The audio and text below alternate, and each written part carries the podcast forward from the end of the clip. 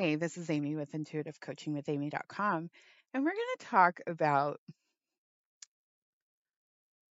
the delusion that can happen when uh, we are manifesting. So I'll tell you where this is coming from. It's coming from a lot of places, but so uh, for the holidays, my mom and I have been watching all of the international RuPaul drag races. We usually watch the American shows, and when I was in Oakland, we would call each other and talk about them. But since we're together for the holidays, we've been watching the international drag races. And inevitably, the two seasons we've watched so far, there's one queen who is like, I am so good. I am so great. I am so amazing, right? That's what, uh, you know, any manifestation teacher would tell you. Like, yeah, believe that you are great and believe that things are working for your good and believe that things are fucking awesome for you but those are also the queens that are absolutely terrible. so I'm watching it and I'm like, Spirit, we got to talk about this because they're they're in this delusion. How are they taking these brilliant manifesting principles and using them against themselves? Here's how. They're not acknowledging that there is work that must be done to be brilliant, wonderful, and amazing. So here's how you approach manifesting without the delusion, right?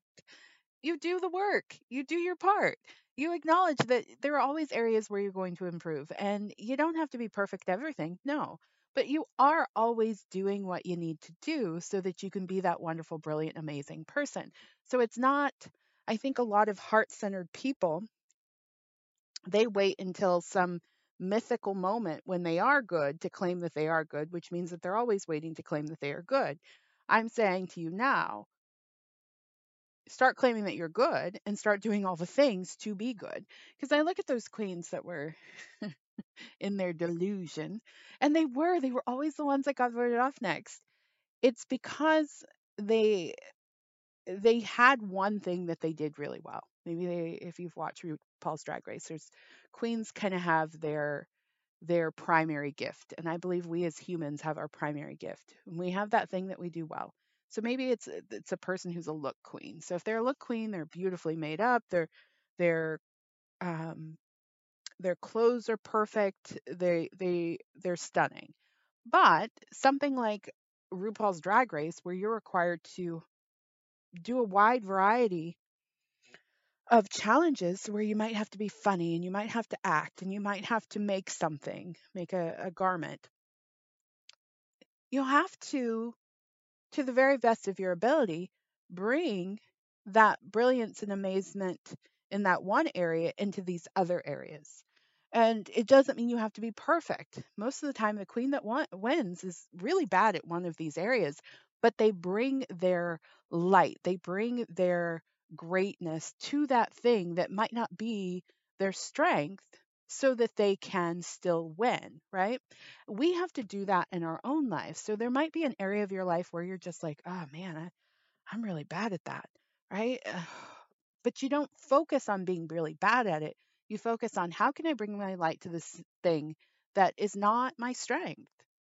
And that is how you win at life. We are never required to be perfect. So you can get on your soapbox and claim that you are wonderful, amazing, brilliant, and everything that is wonderful, um, fabulous about life. Yes, I want you to. But you also have to do the work. And while knowing that you're not required to be perfect, you just need to bring your light to that situation. So you're not ignoring something and you are not not showing up for something. So you show up, you bring your light, you do the very best that you can, and you focus on your victory, whenever that might be. And that is enough. And God's grace will cover you. But just standing on your soapbox saying, I am great, I'm wonderful, I'm amazing, when you are unwilling to do your part and you're unwilling to improve and you're unwilling to see past what comes naturally to you is not going to work. And we all do it. There are definitely things in my life where I'm like, oh, I'm so good, I'm so great, I'm at this.